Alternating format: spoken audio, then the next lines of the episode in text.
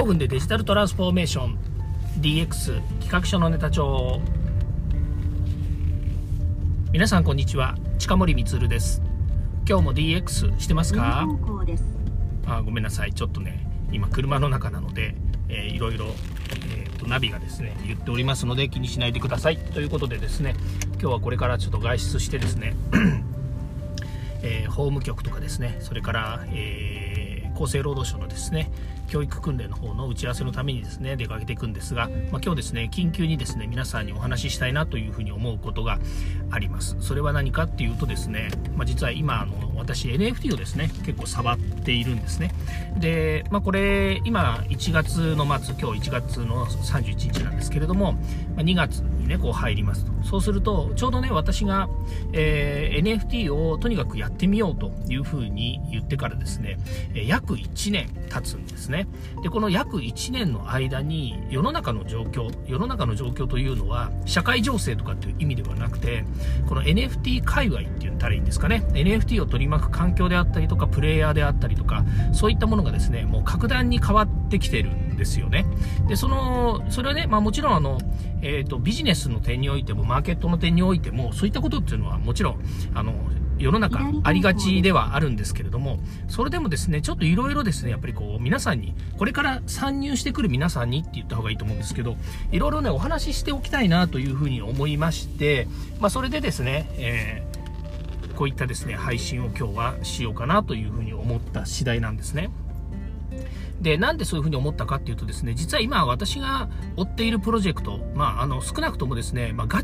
あの、ガチでっていうとね、すごく若い人のような言い方になっちゃうと思うんです。ガチっていうのもがっちりっていう意味ですね。がっちり追っかけているプロジェクトっていうのが、まあ大体10個ぐらいあるんですよね。で、これ何で追っかけてるかっていうと、ほぼディスコードっていうコミュニティの、まあ、SNS がありましてですね、そこにいろんな情報がこうアップされていきますので、まあ、そういったものをですね、えー、毎日毎日、えー、まあ、時間があればですね、拾っていたり、またそこでですね、コメント書いたり、情報交換をすることによって、えー、まあ、最新の情報というものとかね、それからもう過去忘れてしまうものもあるわけですね。大体ね、1ヶ月2ヶ月ぐらいね、こう、えー、前の情報っていうのは、やっぱ忘れてっちゃいますよね。なぜかっていうとね、え人の記憶がというよりも、あの、情報の流れが早すぎて、まあ、毎日毎日の情報交換みたいなものとか、から定期的に流れてくる情報っていうのはもちろんあるんですけども、それ以外にね、結構いろんな情報がやっぱり流れてくるんですよね。で、えー、まあもちろんね、情報交換ですから、自分が追っかけているプロジェクトの情報だけでなくて、えー、その、まあさっき言ったようなね、NFT 界隈とかね、他のプロジェクトのこととか、もしくはね、えー、まあ、あの、あの、なんでしょうかね、NFT 以外のお話もどんどんやっぱり流れてくるんですよね。例えば、セキュリティの情報であったりとか、ブロックチェーンの最新情報であったりとか、それから暗号資産を扱うものなので、株価の情報だったりとか、から値動きの情報だったりとかね、それから、やっぱりこうね、あの、こういったコロナになったりとか、それから、えー、ね、あの、なえー、えー、と何ウクライナのウクライナじゃねえやウクライナのね、えー、ことがあったりとか、まあ、こういったですねいろんなんそう、ことがね、あると、やっぱりこう、いろんなものがね、皆さんのやっぱり社会情勢に影響があって、えっ、と、いろいろ考えますよね。で、それによってね、動きが変わったりとか、あの、取り組みが変わったりとかね、いろいろあるんですよ。それはね、まあ、あの、えー、生き物なので、ビジネスとかね、商売っていうのは生き物なので、あって当然かなというふうに思います。ただですね、この NFT っていうものは何を目的に皆さんが NFT に参入するかっていうのは、もちろんね、えー、お金から入ってくる人もいると思うんですけども、基本的にやっぱりその絵とかね、アーティストさんから入ってくるケースっていうのはね、断然多いんじゃないかなっていうふうに思うんですよね。で私はもう元々、あの、暗号資産っていうよりも、あ私の場合はどちらかというと、あの、テクノロジーから入ってきちゃったんですけどね、あの、ブロックチェーンっていうものが、えーまあ、Web3、Web、あのブロックチェーンというものが、やっぱりね、仕事上、あのどうしてもあの影響があるっていうつまり、えーと、仕事上関係するんですよ。いろんな意味でスキルアップとかね、えー、リスキリングっていう言葉もありますようにね。関係してくるのでそっちから入っちゃったんですよね。それで、えー、NFT っていうものを触ろうとした時にでもそれでも NFT を触ろうと思ったきっかけっていうのはやっぱり絵だったんですよね。もう素敵なアートね。その、えー、唯一無二の絵をえ自分自身が所有できるっていうね。これがものすごい魅力だったっていうのが当初なんですよ。で、それがね、えー、それはもう最初の頃のウブな気持ちです。本当に自分の、えー、嘘偽りなく、このアーティストさんのこの絵好きだよねと。で、これの絵をみんなで、こうね、賑やかに、こう、語り合ったりとかね、コミュニケーション取れるっていうのが最初はすごく楽しかったんですよね。で、それがね、えー、いや、だったら他のプロジェクトももっとあるんじゃないの？ということで、2個目、3個目、4個目っていう風に関わっていくに従って、まあ私のディスコード上はもう200ぐらいの、えー、コミュニティに参加しているということになるわけですね。ただ200も参加してたところでね、全部をやっぱり追い切れるわけでもありません。自分のお客さんだって200社もね、あるわけじゃない。まあ、延べでいけば1000社以上ありますけれども、それでも一社一社ね、丁寧にコミュニケーション毎日取れるわけでもないじゃないですか。だからそれと同じように、やっぱり情報を追ってたとしても、せいぜいね、えー、しっかり終えるのは、まあそうね、しっかり終えると。ただ情報だけを、えー、流れてくる情報だけをキャッチアップするっていうのだと、えー、2、30できるのかもしれないんですけれども、本当にその中にね、しっかり入って、えー、会話をしたりとか、コミュニケーションを取れるっていうのはもう1個か2個ですね。私の場合ですよ。他の人たちはね、やっぱりモデレーターとかやってる人たちっていうのは結構やってたり、えコミュニケーションを取ってるんですけども、やっぱりできません。で、そんな中でね、昨今の流行りっていうものがやっぱりあるんですよ。そのトレンドみたいなものがあるんですけども、そのトレンド何かっていうとですね、あ、これあの、トレンドといっても、絵のトレンドとかね、そういった扱いの問題ではなくて、あの、手法の問題なんですよね。あのね、ゲリラミントっていうのが流行っているんですよ。で、ゲリラミントって何かっていうと、何の前触れもなく突然、売りますってやる方法なんですよね。で、え、ー、と、これね、全く知らないアーティストの人とか、それとか、うんと、なんだ、これから立ち上がる、えー、何、そう、プロジェクトが、とりあえず、まあ、ゲリラ的にやりましたとかね、言うのだったらね、まだ話がわかるんですけれどもね、そもそも自分たちがこれまで追ってきて、少なくとも過去、えー、いくつかのホルダーだったと。ホルダーっていうのはね、えー、NFT を買って、で、中でいろいろ皆さんとね、会話したりとかをして、えー、楽しくやっていて、で、その上でいろんな情報とかね、キャッチアップをして、で、最終的にはね、あの、ミントといって、えー、NFT を、まあ、なんですか、優先購入権を使って買ったりとか、あとパブリックといってね、え、ー、と、一般的な人たちと、えっ、ー、と、購入すると。で、やっぱり欲しい、あの、絵柄とかね、それからプロジェクトだったら、誰よりも欲しいわけじゃないですか。で、しかも、えっ、ー、と、買える予算があるなら、えっ、ー、と、2、3個とかね、5個とか買う人だったら10個とか20個とかやっぱり買うわけですよね。まあ、それでもね、金額的には安いものだと数百円から高いものだと数万円ということなので、もちろんその個人個人のね、予算に合わせて買ってるわけなんですけども、そのね、買うっていう行為を、あの、やっぱりこう、えー、準備しなきゃいけないわけですよ。例えば私が今言いましたように、これ僕ね、あの、初めて1年って言いましたけど、もちろん長い人だとね、初めて3年ぐらいの人もいると思うんですよ。国内で火がつく前に海外でね、えー、まあ、あの、お猿さんの絵とかね、すごく高額で、えー、今、高値になっているものでも、最初の頃っていうのはやっぱり数千円ぐらいだったんですよね。そういったものが今は数百万円とかっていう風な値になったのも、この2年、3年の間に、やっぱりマーケットが大きくなったりとか、から、えー、この NFT っていうもののね、やっぱり投機性みたいなものっていうものが認知されてきたからだっていうのは当然のことなんだけれども、それでも、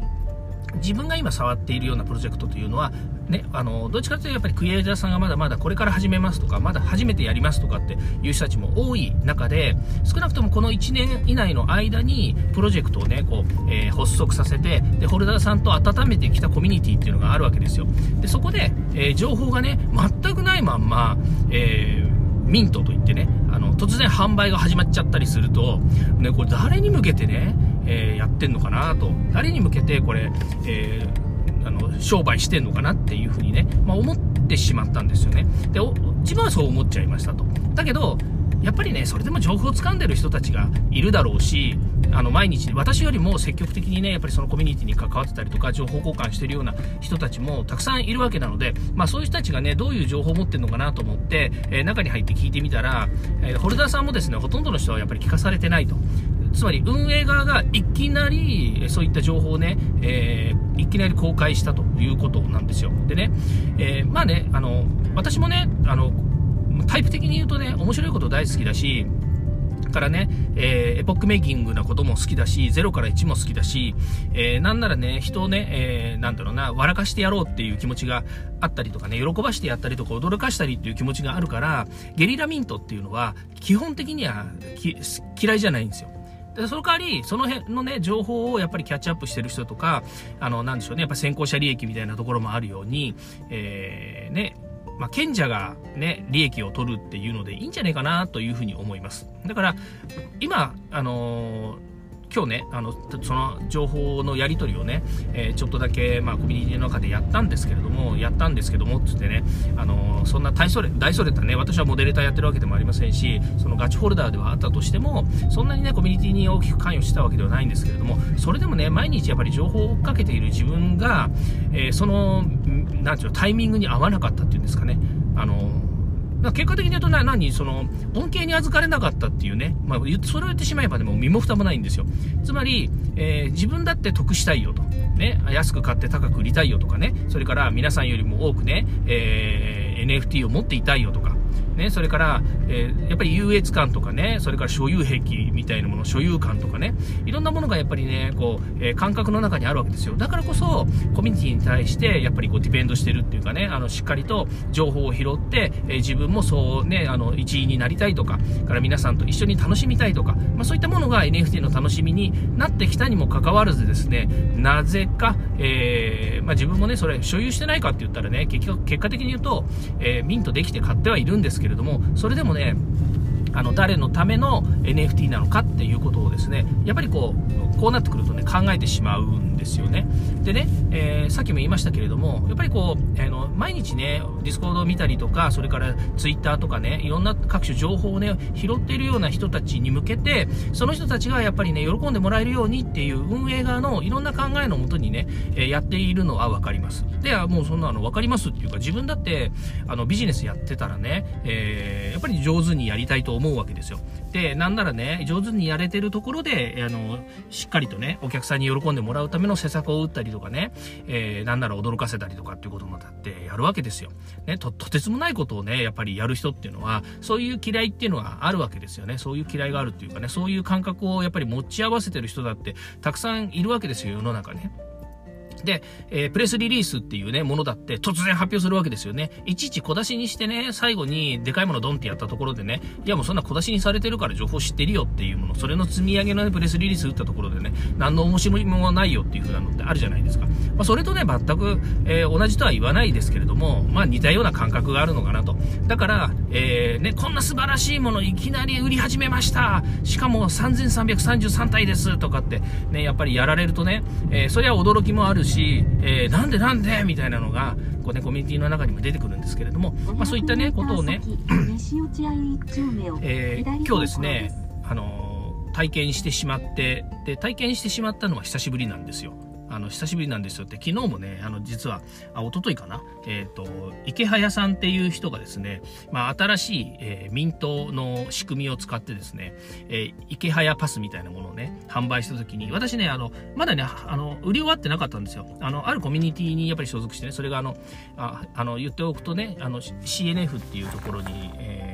入っております、えー、ここ NFT フレンズっていうところのね、えー、コミュニティに自分もパスを持っていて、で、そのね、パスを持ってる人しか、えー、そこには参加できないっていうですね、コミュニティがあるんです。クローズドなんですけれども、まあ、そこでね、いろんなもう様々な情報交換がされていて、で、その、その人、そこになあの参加してる人たちっていうのは、多種多様な人たちがいるので、ものすごいいろんなね、あの、えー、大切な情報だったりとか考え方に出会えてですね、非常にあの、もう私はね、そういう、そこに所属してるだけでもね、あの、感謝をしているわけなんですけどその中であのやっぱりね最新の情報としてねその池早さんのパスっていうのが出てきてでその池早さんのパスっていうのはフリーミントだったんですよ確かね。で私はねそれを情報をもらってそのサイトにつなぎに行った時には実はねあの購入できる権利が、えー、購入できる権利とか購入できるタイミングだったんですよね。まだ売り切れではなかったんですよ。だから1個でも2個でも所有しておけば、えー、ただで手に入ってただでフリーミントなのでねただで手に入ってで、えー、しかも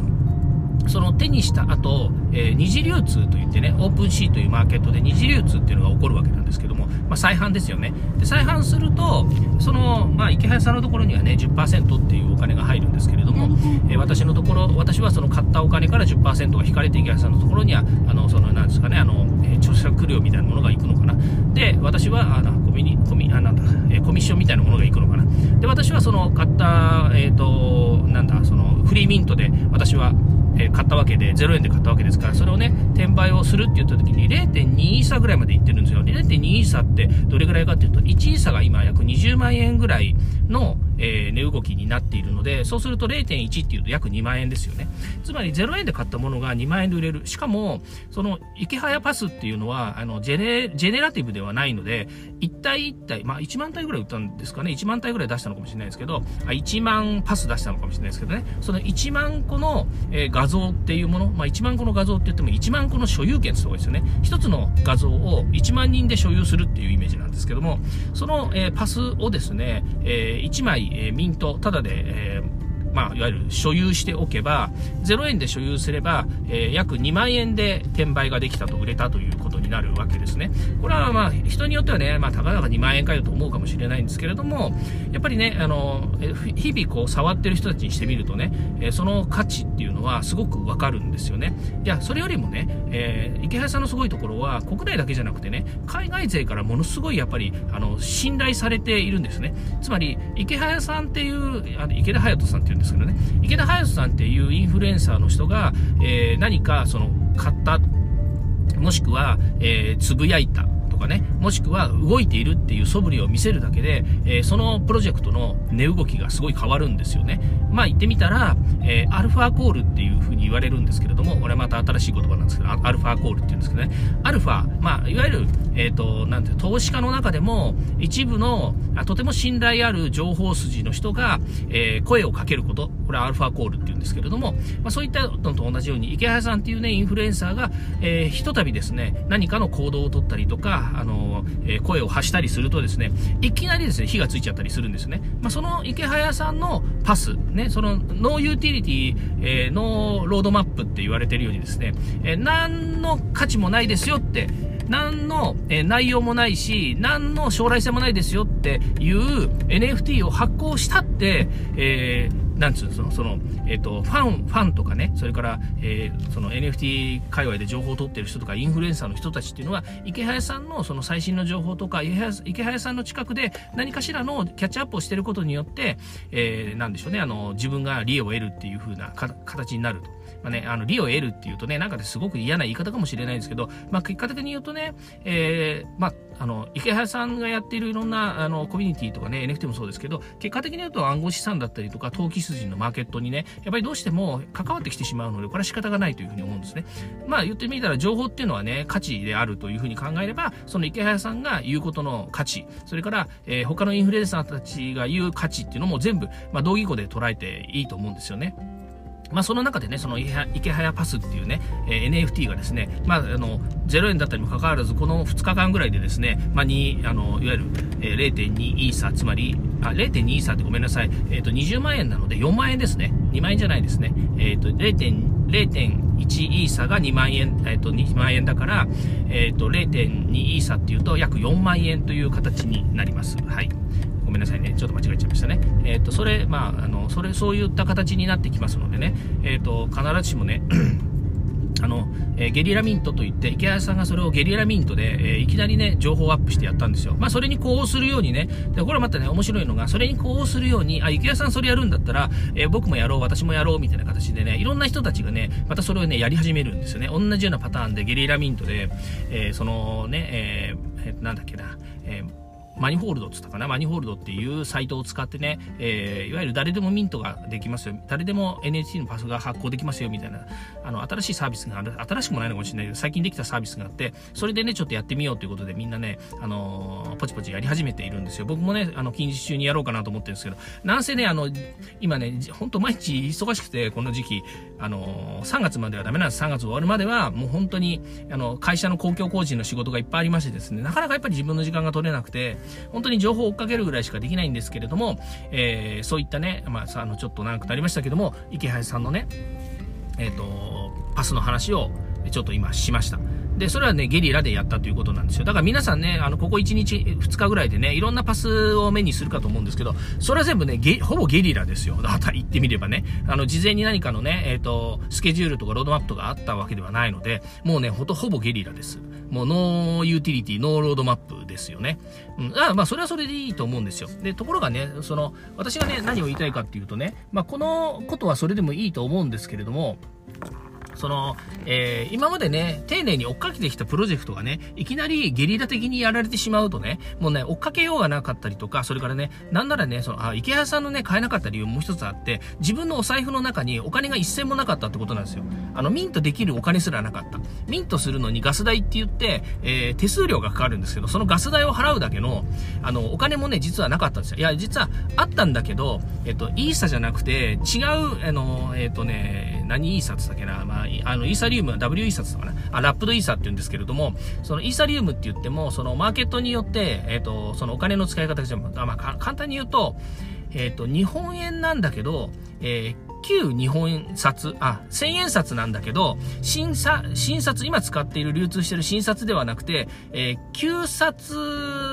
で支払おうと思ったら、いや、うちのお店は旧札使えませんって言われちゃったっていう、そんな感じなんですよ。だから1000円は持ってるんだけれども、えっ、ー、と、その、えっ、ー、と、使える通貨と使える、何、見た目の、えー、1000円札ではなかったっていうね、よくわからないこと言ってますけれども、まあそんな感じのラプドイーサっていうのがあったんで、それでまあそれをね、あの、またその、えっ、と、新札の方に換金、換金というかね、え変えれば使えたんですけれども、まあめんどくさかったからやめちゃったんですよ。で、池橋さんのその0円のね、えパスを買わなかったら、後で上がっちゃったっていうね、まあそんな形の話なんですけど、まあそれをね、そういった情報もやっぱりコミュニティの中でね、あの情報交換してると、やっぱり拾えるというかね、えー、もらえるということで、やっぱりそういうね、コミュニティ活動ってすごく大切だなと思うしね、えー、そういったところのやっぱりあのキャッチアップっていうのはね、えー、まあ誰しもやっぱりね、早い情報をもらえればね、え得をするというかね、え面白いことにありつけるっていうのはあるので、もちろんね、自分も発信する立場、こうやって発信してる立場なので、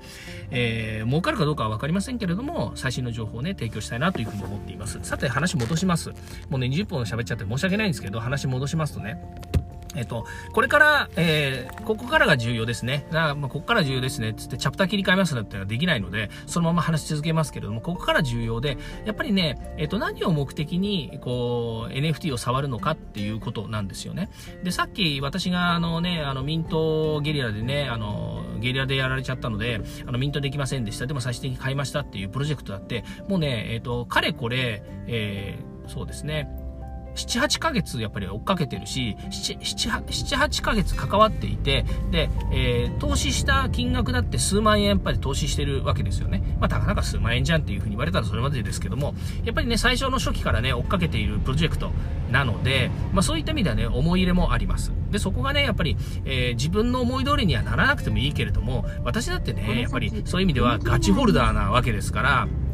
ある程度ね、そういう情報もあの知りたいなというふうに思ったところなんですよ。でね、えー、これからあの参加する人たちっていうのは、やっぱりね、あの、始めて何ヶ月か、もっと言うとね、NFT をやっぱり買ってみてから何ヶ月か、いろんなね、やっぱり情報の収集とか、自分の立ち振る舞いとかね、それから業界どうなってるのかっていうのを、ね、やっぱりね、知っておかないと、えー、ね、あの、まあ、買ったはいいけれども、それが何なのよ、みたいな話にどうしてもね、なりがちになってしまうわけですよ。でね、それ自体はね、あの、人それぞれの感性だったりとか、えー、個人の自由だからね、何も言うつもりもないんですけれども、ぜひですね、えっ、ー、と、いろんなそうプロジェクト、ね、あの、多種多様なプロジェクトが、あの、の世の中あり。ます。ユーティリティもたくさんいろんなものがありますし、ロードマップも面白いものをやってるのもありますし、NFT を買ってった後の方が面白いというものもあります。NFT 持つことが楽しいっていうのももちろんあるんですよ。例えばあの BAYC のね、お猿さんの絵のように、1回100万円で買ったものがね、1年後に1000万円になりますなんていうのはね、もうザラにあるわけですよ。で、そういったものであると、やっぱりそれを持ってることがね、自分のなんかステータスであったりとか、えー、まあ所有癖の強い人だったらね、1個2個ではなくて、10個20個持ってね、やっぱり自分の資産形成にしますっていう人だっているわけですよ。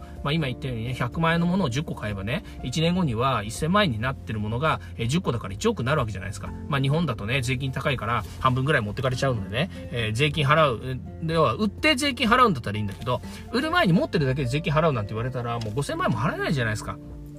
ね。だからそんなようなことがありますので、えー、なかなかね、やっぱり投資するっていうのには勇気がいったりするわけなんですけれども、はい。する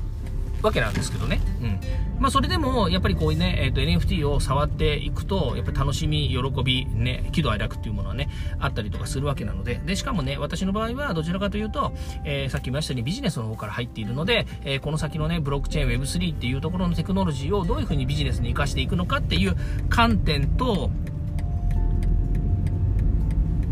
それから、えー、まあ言ってみたらね、そういう観点もありますけれども、やっぱり NFT っていうものをね、自分で触って、そして NFT の、えっ、ー、と、ファウンダー側っていうんですかね、NFT を発行側になって、えー、皆さんと楽しみたいと。ね、いう、まあそういった気持ちがあって、今準備をしているわけなので、えー、そういったね、ところを考えると、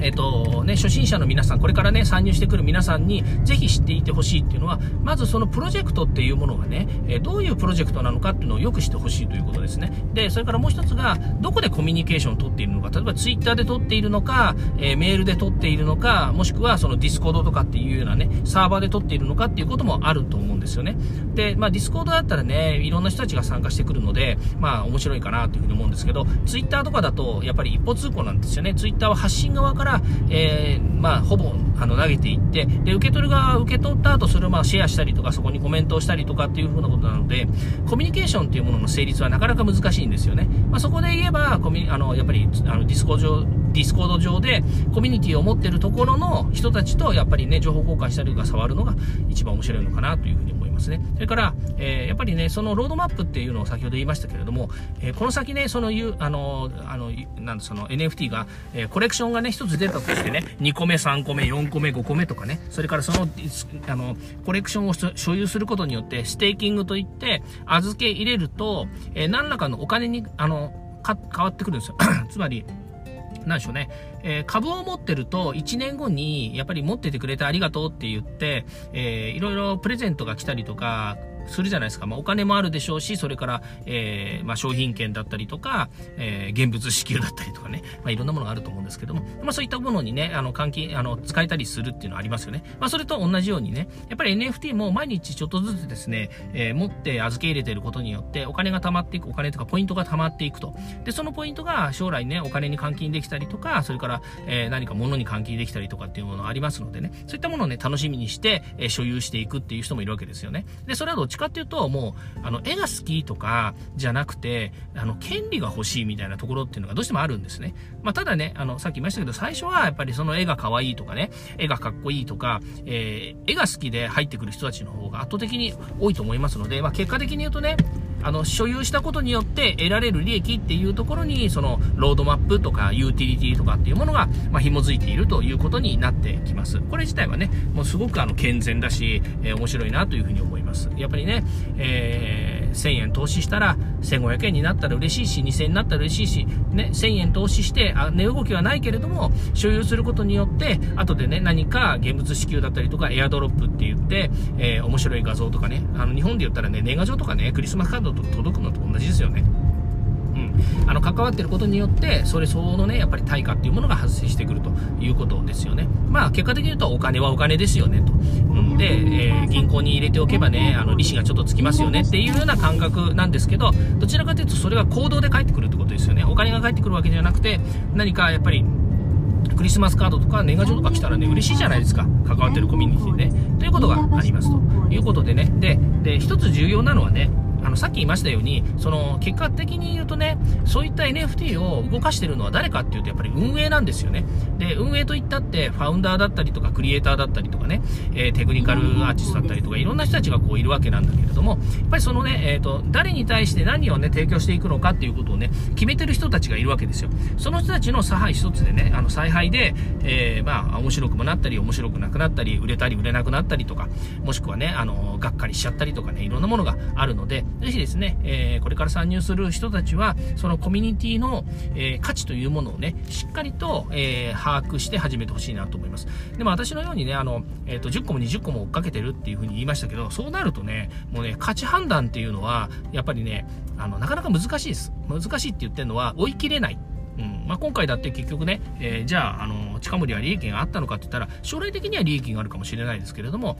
現時点ではね、やっぱり1個2個買ったところでね、えー、いや、そりゃそうだよね、という話にしかならないと思うんですよね。まあ、その中の、えー、ね、いろんなこう、立ち振る舞いだったりとか、やり取りだったりとか、あれ、いろいろあるんですよ。あのと、パスみたいなものをね、え、所有してることによって、パスホルダーだったら、え、こんだけ優遇されますよ、みたいなね。それから、あの、アローリストとかホワイトリストって言われてるね、優先購入権がもらえますよとかね。まあ、そういったものも UTT に、あの、一つに数えられると思うんですけど、そういったものをね、やっぱり手にするってことも、え、楽しみの一つだったりするので、まあそういったものをね、えー、まあ、自分の、えー、まあ、得というかですね、利になるっていうことになるのかな、これは。やっぱりね、楽しみの一つになってくるというふうに思います。なのでね、えー、ぜひこれから参入する人たちはね、えー、そういった、え、コミュニティや運営がね、どういうふうにやっぱり立ち振る舞いをしているのかっていうことをね、よく見てやってほしいなと思います。少なくとも、まあ、あの、これはもうね、DYOR って言ってね、え、自分自身の判断なので損をするか得するかっていうところがあると思いますけれども、ぜひ皆さんですね、自分自身で頑張ってやってみてください。はい。今日はこれで終わりたいと思います。今日も聞いていただきましてありがとうございましたした。もうすぐ30分です。ではまた。